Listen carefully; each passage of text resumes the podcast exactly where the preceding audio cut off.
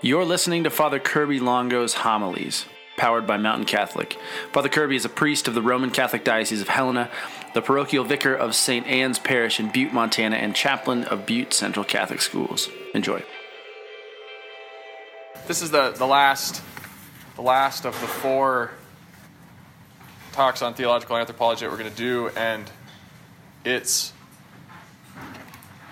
unfortunate I realized with, that it's impossible to do in four talks. So we got a lot to try and cover, but I'm not going to try to cover it all because it's just impossible. So we're going to skip ahead a little bit, certainly in the history of the church, but uh, first, I would like to review just kind of what we've gone through to hopefully by the end of this, you guys can get somewhat of a big picture of what the church teaches on who we are. So,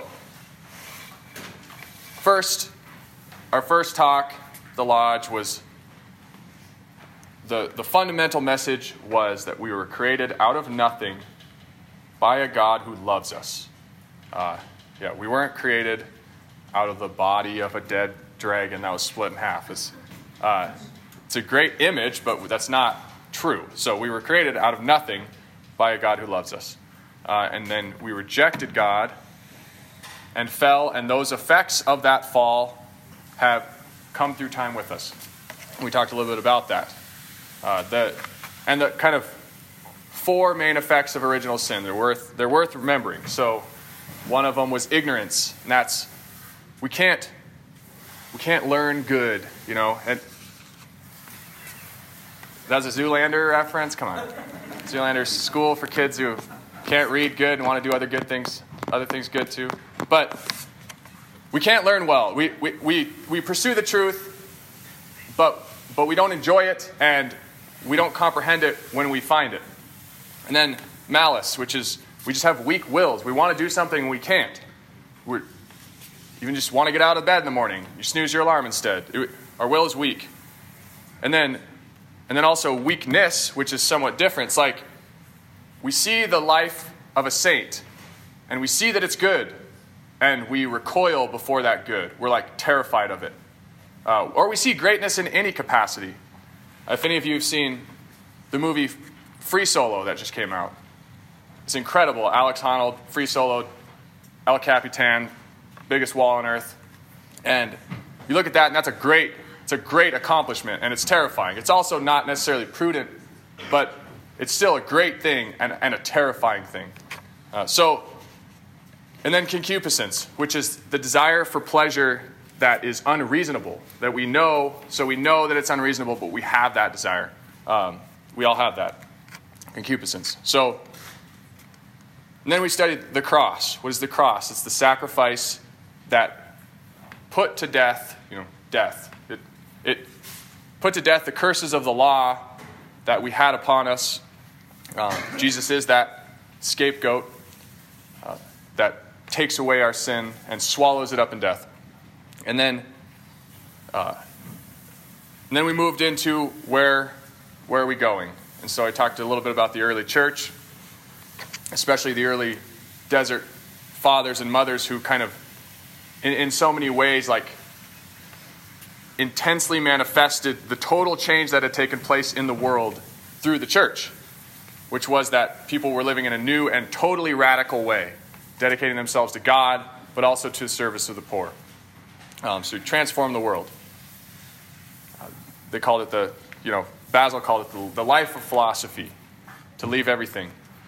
And so, so we're out of session, so we have to skip 1700 years to now. But I will tell you that in those 1700 years, not, a lot changed, but nothing changed. What didn't change was that people have not stopped living in a radical way for Christ at all over the course of those whole 1700 years. Uh, when you go to study the history of the church, which is well worth it, uh, you will learn that. That through every age, people in the t- throughout the entire world have been living their lives in radical ways for Christ. So, in the final part of the question, the where are we going question, uh, we're going to kind of look at, I, I would say, on a fundamental level, we're going to look at like the preparation of our heart for heaven, uh, what that means. And, and and I don't mean preparation of our heart in the sense that like we we like get ready for heaven and we earn our way there somehow. That's not the way it goes. It's the work of God. But God, in some mysterious way, has chosen to make us real participants in that work. We actually, God, God actually demands that we become perfect. It's through His grace, but He wants us to become perfect. So, so today's, I don't want to say it's like the culmination of what we're studying or, or, or theological anthropology, but it is, in a sense, like it's an application to a few questions. Uh, and they're questions that you guys asked me to address at the beginning of the year. And so I wanted to do this whole thing in order to get to the point when we could maybe address these questions. That's what those other three talks were for, and we'll get to the questions. But the main question that I want to ask now, and I don't want you don't have to give an answer out loud, but I want you to I'm going to give you at least 20 seconds to think about it because that's how long it takes to formulate a creative thought. And uh, so the, the question is Does God want us to be happy? Does God want us to be happy? And then a sub question is Is the teaching of the church part of God's plan for our happiness? So, does God want us to be happy? And is the teaching of the church, in a sense, the way to that happiness? So, I'll give you 20 seconds. Okay, hopefully you formulated a creative thought and can remember that later. Because, because I, I mean, I don't want to ask that out loud, only because you guys are the CYC board. It's not like anyone in here is going to say no. You know, like, it's pretty obvious that you, at least on some level, believe that God wants us to be happy, or you wouldn't be here giving yourself in some way for God. But the fact that we sin means that we don't actually believe that. Because what, because what is sin? It's, it's going against God's will. And when we choose to go against God's will, then we are, we are making the claim that something other than God is going to be what makes us happy. Because do you guys believe, who in here believes that everything we do, we do because we think it's good? Okay, so it's about 40%, I'd say. Well, that, it's true. Everything we do, we do because we think it's good. So, and I'll give you some examples. So, one example I steal a loaf of bread because either I or my family am starving. So, you would say, well, that's not a good thing, and you didn't do it. But I did it because I think the good of my family eating is greater than the evil of stealing that loaf of bread. So I still think it's a good thing. And that's a pretty easy one. You know, like, oh, it's a loaf of bread. More difficult. So I'm a, I'm a married man, and I walk in, and my wife's having an affair. And I kill either her or the man she's having an affair with. Crazy thing, but it happens. And it happens often enough that it's a legitimate question. Is that man doing that because he thinks it's good? Well, he's doing it because he, he, I mean, you can imagine the train of thought.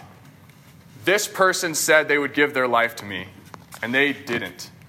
And in a sense of kind of justice, I'm going to impose that justice myself. So, the person who does that in the moment is thinking that this is just.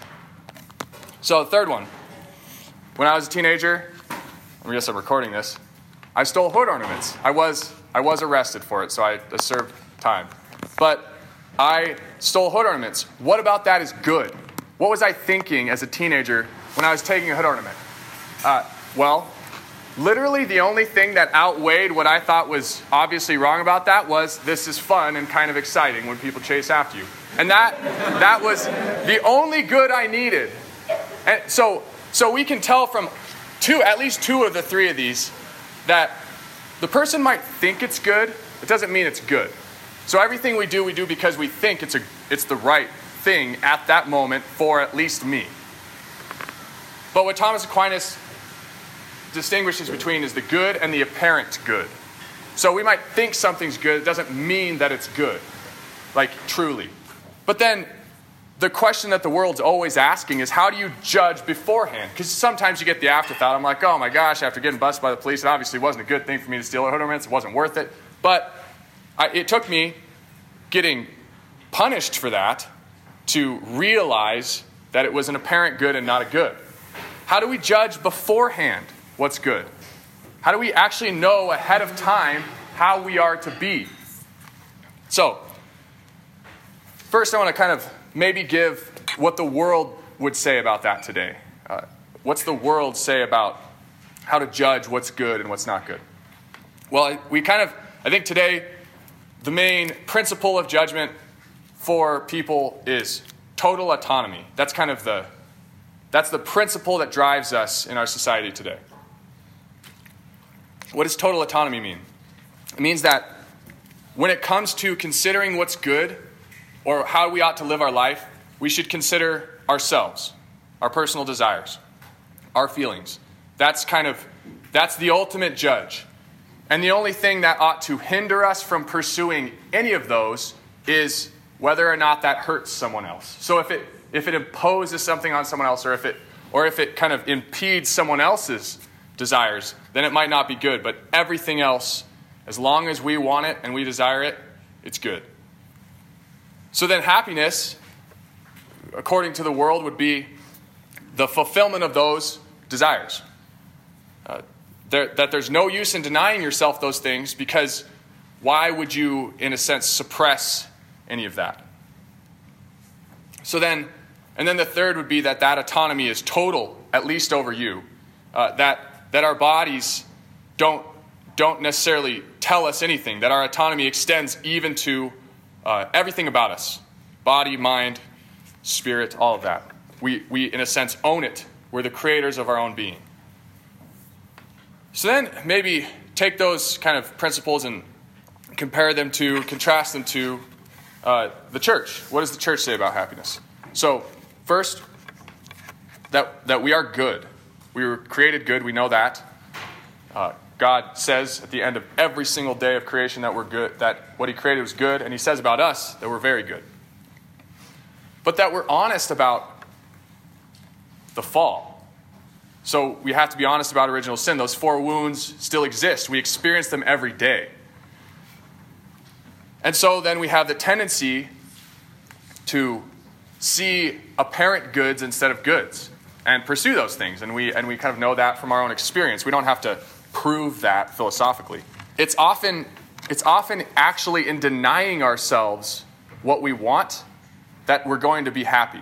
So, can you guys think of a very practical example of like denying yourself something and you know that denying yourself that thing that you want is going to make you happy. So what that comes down to is like we we know that we can't on some level we know that we can't always trust our desires.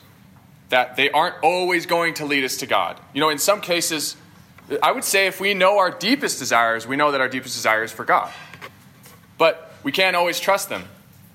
Uh, and, and that means that we have crosses that we bear, whether they're results of just like a broken world, uh, whether, you know, whether we're just born with like some sort of disability, uh, whether, you know, we have some sort of, like we have an imperfect body. I, I was born in the right time. I have no thyroid. I would have been dead if I was born earlier than 50 years ago, you know. Thank God for Synthroid. I live a pretty much normal life. So, we, in a sense, I have an, I have an imperfect, broken body um, that I'm going to deal with for the rest of my life. And we, we have wounds that other people have given us, and we have wounds that we have because of our own actions. And many of those will not be healed in this life. Some of them will. God might, in a sense, do some sort of miraculous work in our life. Others might help us to heal those wounds. Uh, they might be wounds that can be healed through forgiveness or uh, but there are things that will not be healed in this life. St. Paul says it about himself.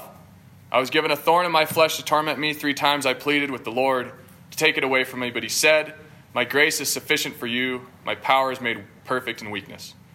Uh, so, so we have certain things, whether they're just a part of the natural world or a part of kind of our spiritual brokenness, that may or may not be healed in this life. And that means that we can't always trust our desires. And so, if we want to be happy, we examine our own desires, and then, in a sense, we, sub- we subject them to the scrutiny of Christ and His church. Uh, and we have to do that in every area of our life. Whenever we find that, that they don't align with what the church teaches, then we have a choice. We can either turn away from the teachings of the church, follow our desires, and hope that they're actually going to be what leads us to happiness. Or, or despite the fact that we don't even feel this way, we can conform ourselves to the church's teaching. uh, over against our own desires and, and trust that, that God's will is going to be what makes us happy. And so I'm, I mean, I'm speaking in theory right now, uh, but, but is this an easy thing? No, it's not an easy thing in any part of our life. Um, and, our, and our culture actually is totally against this in almost every part of our life. Uh, but we'll just bring it to the specific. If you or a family member or someone you know has same sex attraction, then they immediately feel like their only options are to either leave the church to live that lifestyle that they, that they feel very sure about. Like this is, in a sense, regardless of where it came from, it's, it's who I am. It's either that or subordinate themselves to church teaching, aka live a celibate, live celibate chastity for the rest of your life. That seems to be the only two options. Uh, same with if you have a friend that's, you know, doesn't like their body because they feel like they were that they belong to the opposite sex. They're, they're transgender. Then they feel like their only options are transition, which means leaving the church, or endure what feels like a lie and hope that somehow God's going to provide peace and joy in the midst of that. When, when in a sense they feel those demands suddenly put on them, those are difficult things. It's not, it's not easy. And not only is it not easy, it's sudden that, that I think for a lot of us, our struggles are, are things that, in a sense, we've kind of dealt with over time as we've grown up, and that, and that we still feel like we have time. Whereas in these areas, someone feels like they have to make the decision now. Uh, so that's difficult. Why, why does it feel like we only focus in, in some ways, um, in, such an inten- in such an intense way upon these sort of particular areas of sexuality? Um, that's not actually true. In fact, the church demands of us uh, a total self giving in all those areas. So, regardless of whether your desires are, uh, whether you have same sex attraction or you're just a heterosexual person, the church demands holiness of us no matter who we are. Uh, and and the, the willingness to abandon ourselves to to the Lord in all things. Um, and to begin that difficult work of chastity, no matter our state of life. But the reason that it feels so kind of sudden and demanding, I think, is because because the difference in perspectives here, when I talk about total autonomy, like the, the way that our culture sees the world, and the way that the church sees the world, which is in a sense, we, we're not the masters of our universe. We subject ourselves to something greater, which is God's will. The reason that seems so intense is because that's a totally different worldview. Like, we actually have to conclude that, that, that the world is a different place in order to make that sort of shift. Paul says, Paul says it in Romans. He says, Don't be conformed to this world, but be transformed by the renewal of your mind and when he says renewal of your mind, the word in Greek literally means like to be walking one direction and to turn 180 degrees and walk in the other direction.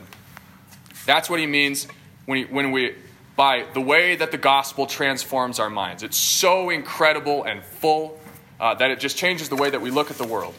And that's why this feels like such an overwhelming thing sometimes.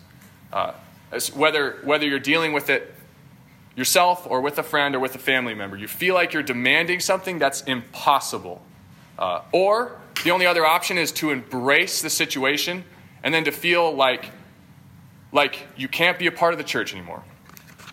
Uh, and so, is this all like really, really difficult and, and kind of terrifying and mysterious in some ways? Yes.